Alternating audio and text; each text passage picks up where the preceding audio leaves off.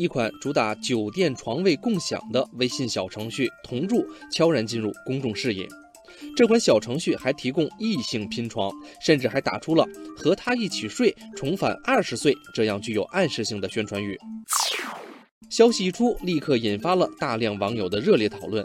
网友甜甜不是酸酸说：“以后出轨是不是也可以说是共享床位呢？”网友凌晨涛也疑惑：以拼床为名为卖淫嫖娼提供平台，难道就不违法吗？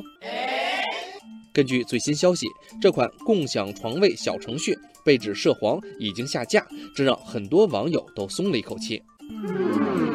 网友东一点评说：“共享是个筐，啥都往里装。”网友我的益达还给我则用自己的惨痛经历现身说法：“什么共享，还不是又骗我去交押金？” Oh no！网友打勾勾的记忆则腹黑地说：“初期吸引流量不外乎如此，哪家互联网公司还没有点黑历史？”网友你是我的药也颇有感慨地说：“异性拼床，新兴事物怎么能染指色情呢？为什么呢？”还是我的翰林院说的更为透彻：一切的共享都需要建立在道德的基础上，所以说伪共享绕不过道德这扇门。还有网友引用媒体的评论说：“创新未动，合法先行，这是创新者们所应恪守的本分和底线。